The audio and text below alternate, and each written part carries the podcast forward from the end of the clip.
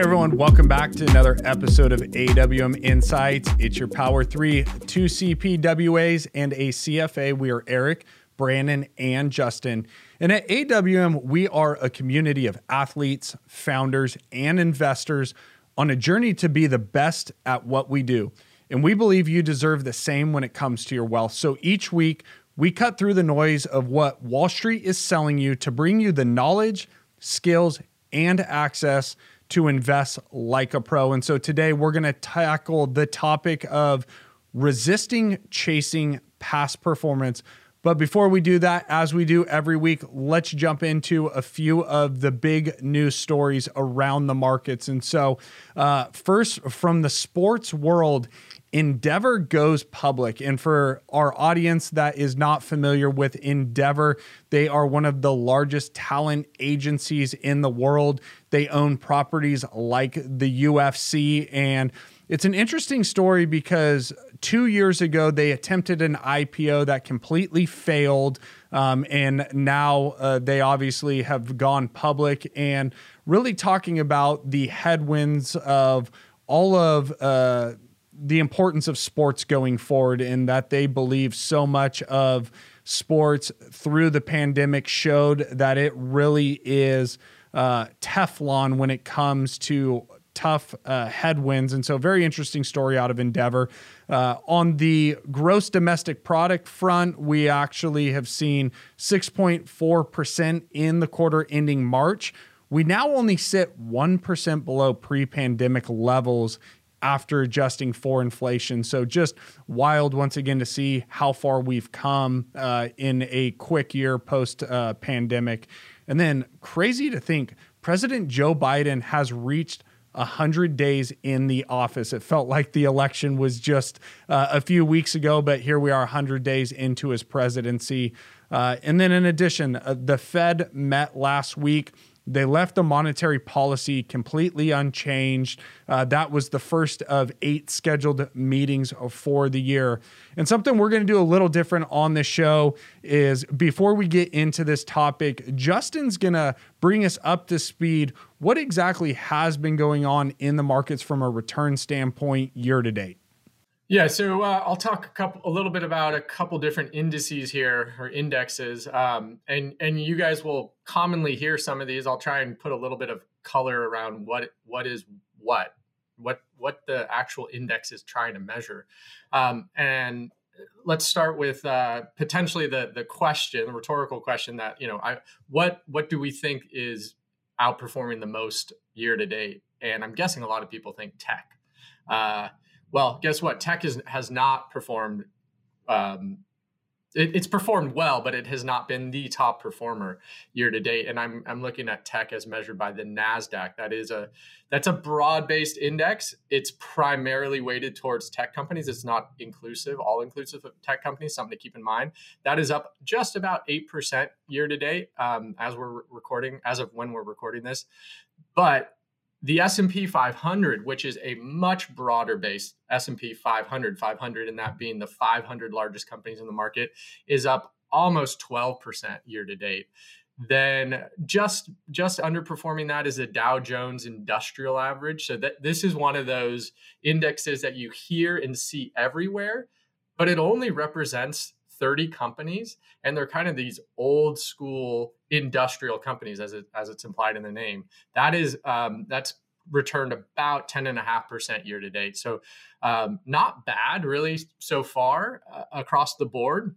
But uh, if we drill in even a little bit further, the best performing sub asset class, if you want to call it, or sub part of the market, are small companies. So Russell 2000 is the index to to look at for those type of companies that index specifically is returned about 15.5%.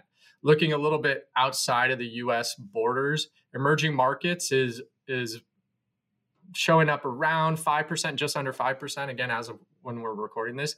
And then developed non US companies. So think about that like Europe, uh, Japan, countries that are that are outside the US borders, not emerging markets. That those economies, those markets have returned about uh, seven and a quarter percent year to date. So overall, on the equity side, pretty good single digit to double digit returns thus far.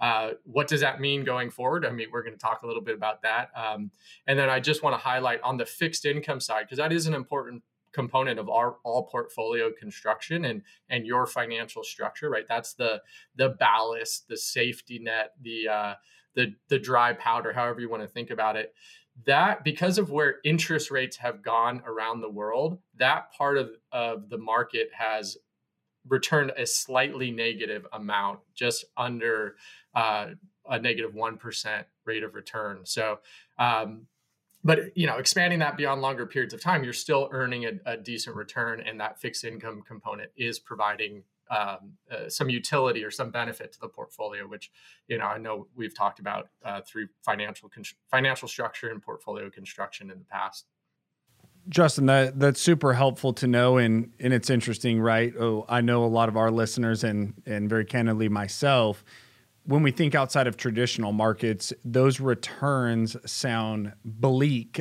compared to what you see going on the craze of the alternative space, right? In in the crypto world, or even what it seems to be some of the returns that are being generated in the real estate markets, in the private markets, or or venture or private equity, and these type of things.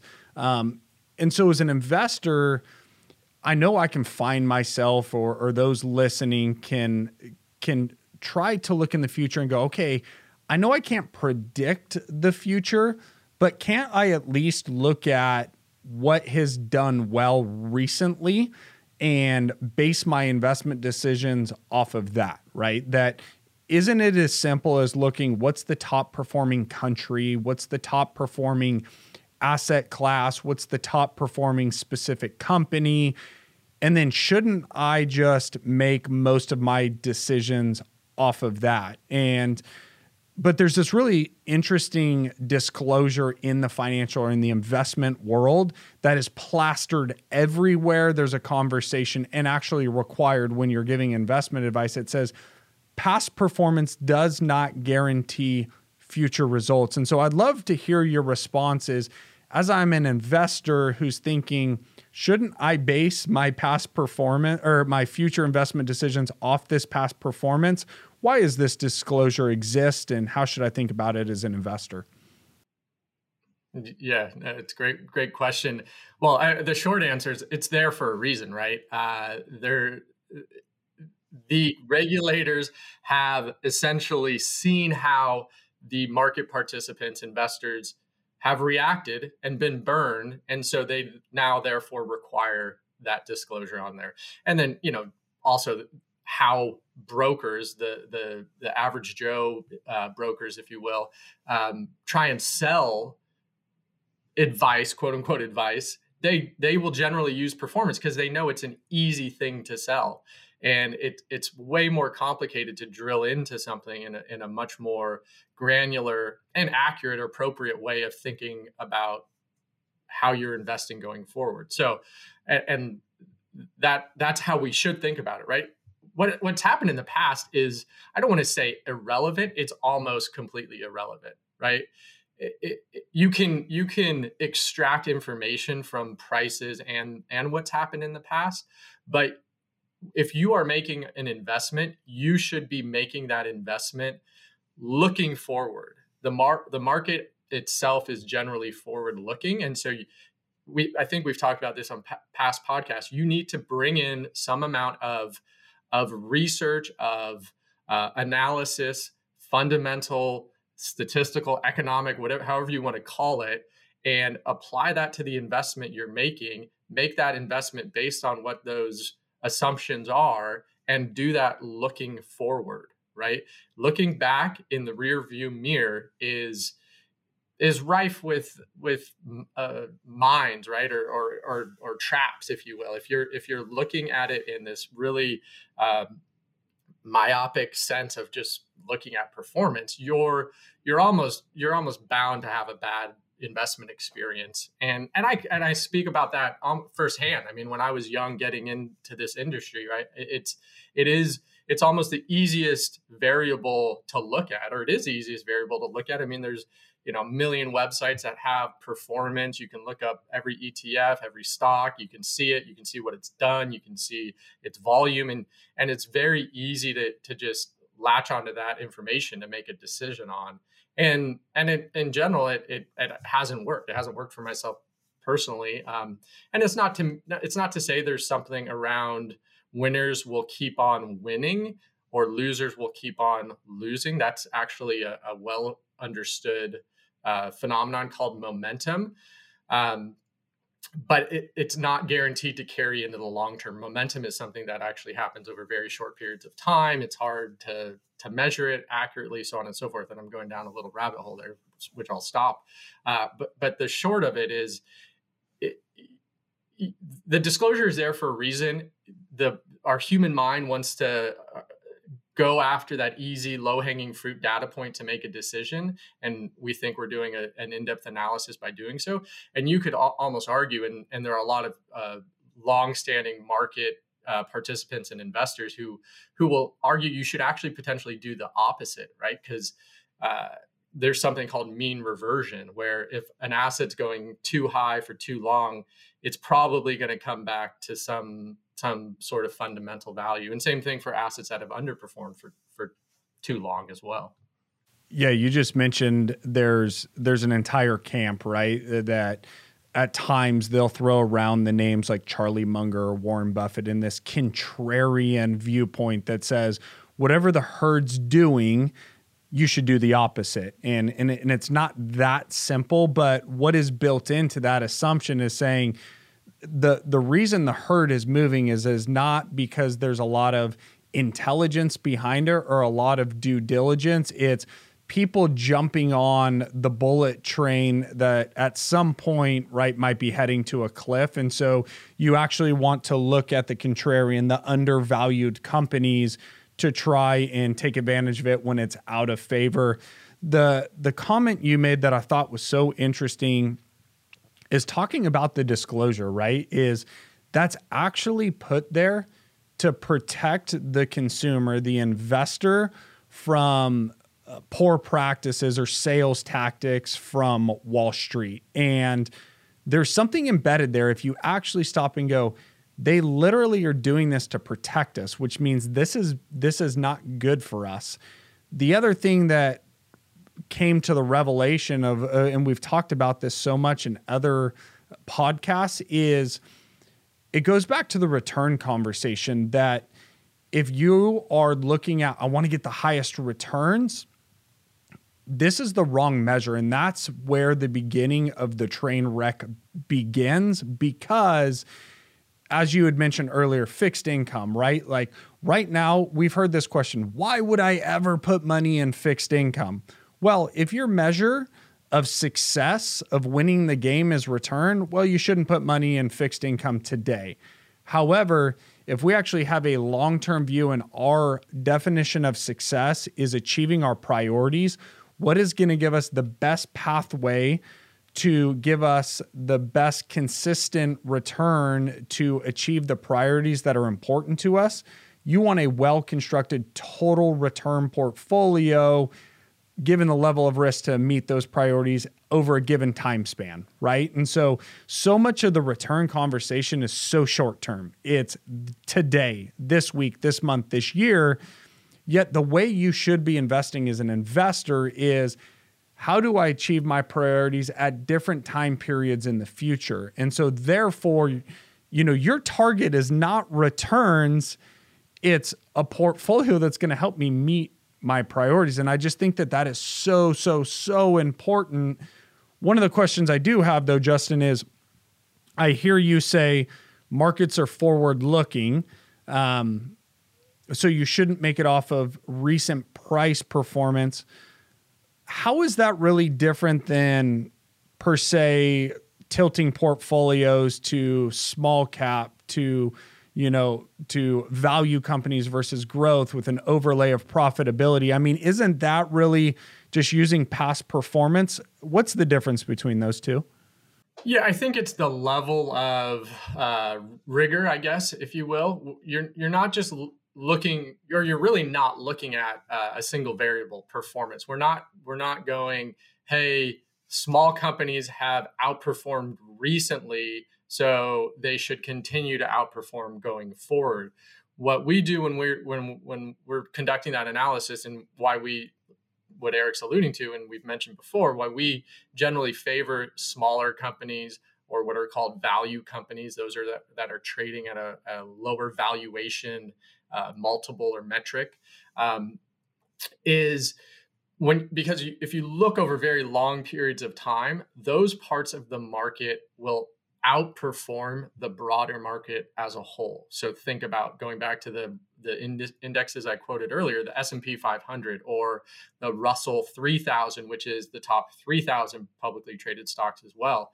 And so the analysis that that and the data that points to the benefit of favoring small companies and value companies is over a very long period of time.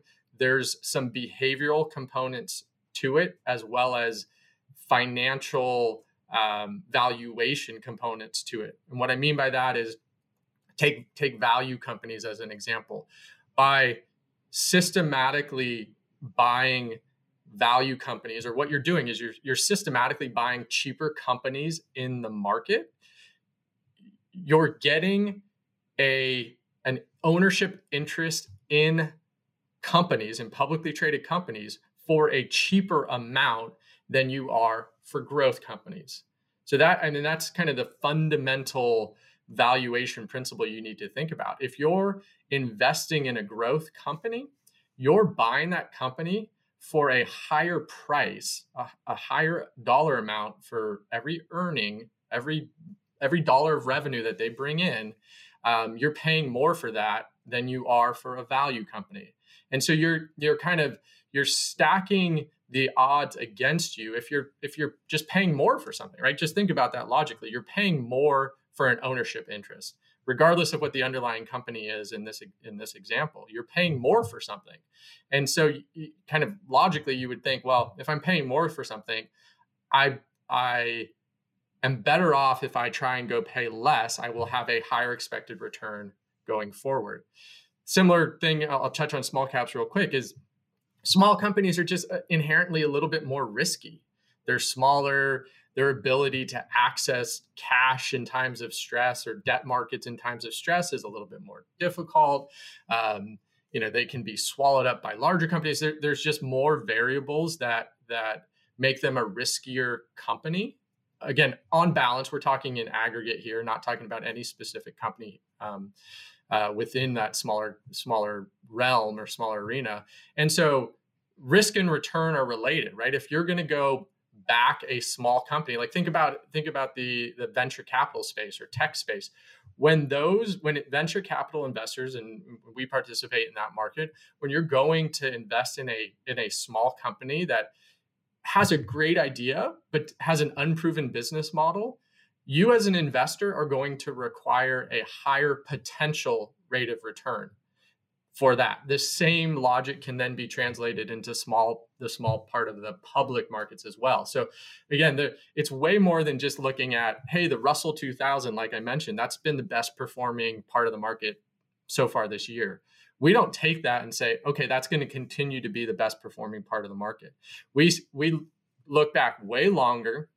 We slice and dice the market up into various categories small large value growth et cetera and you look at how those perform over very long periods of time try and have a, a, a, framework a fundamental framework of why that would actually exist and then we make sure that that ha- happens over time and throughout markets as well. If there's a there's a there's just far more rigor in, in involved in in making that decision that that we make to say okay let's small let's um, favor small companies and value companies hope, hopefully that answered your question in a, as simple way as, as possible.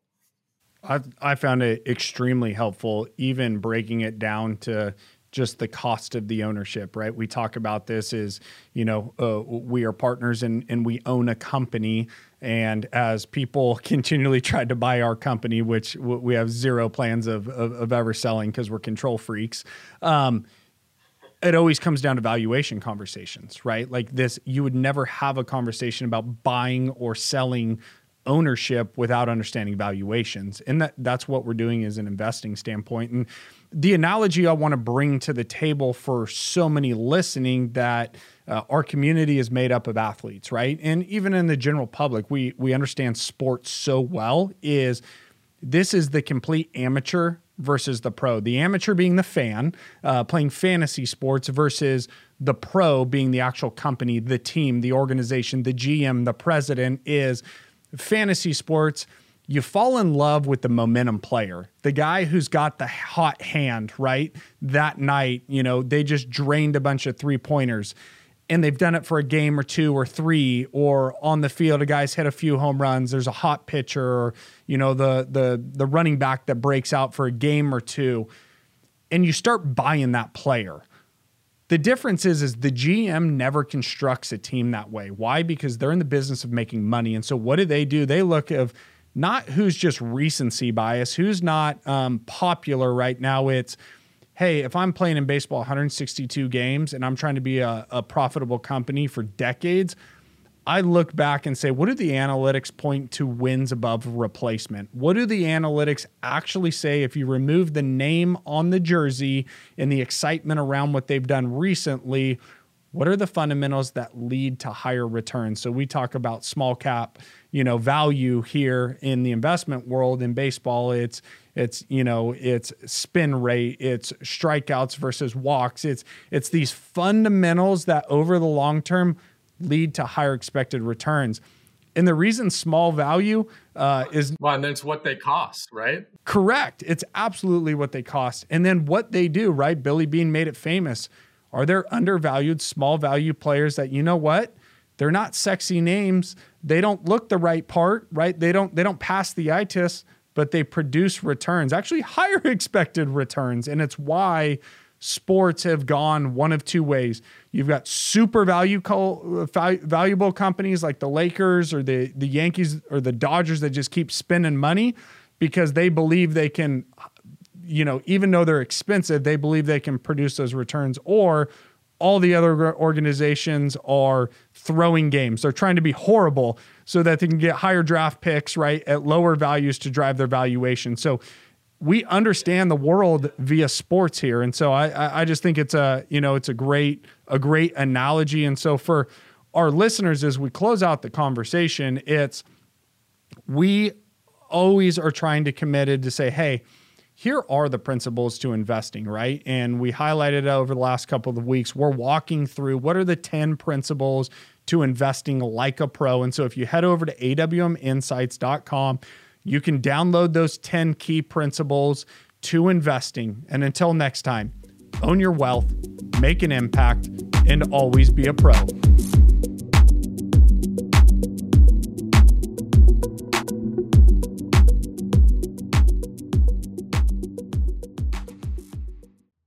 Information in this podcast is educational and general in nature and does not take into consideration the listener's personal circumstances. Therefore, it is not intended to be a substitute for specific, individualized financial, legal, or tax advice. To determine which strategies or investments may be suitable for you, consult the appropriate qualified professional prior to making a final decision.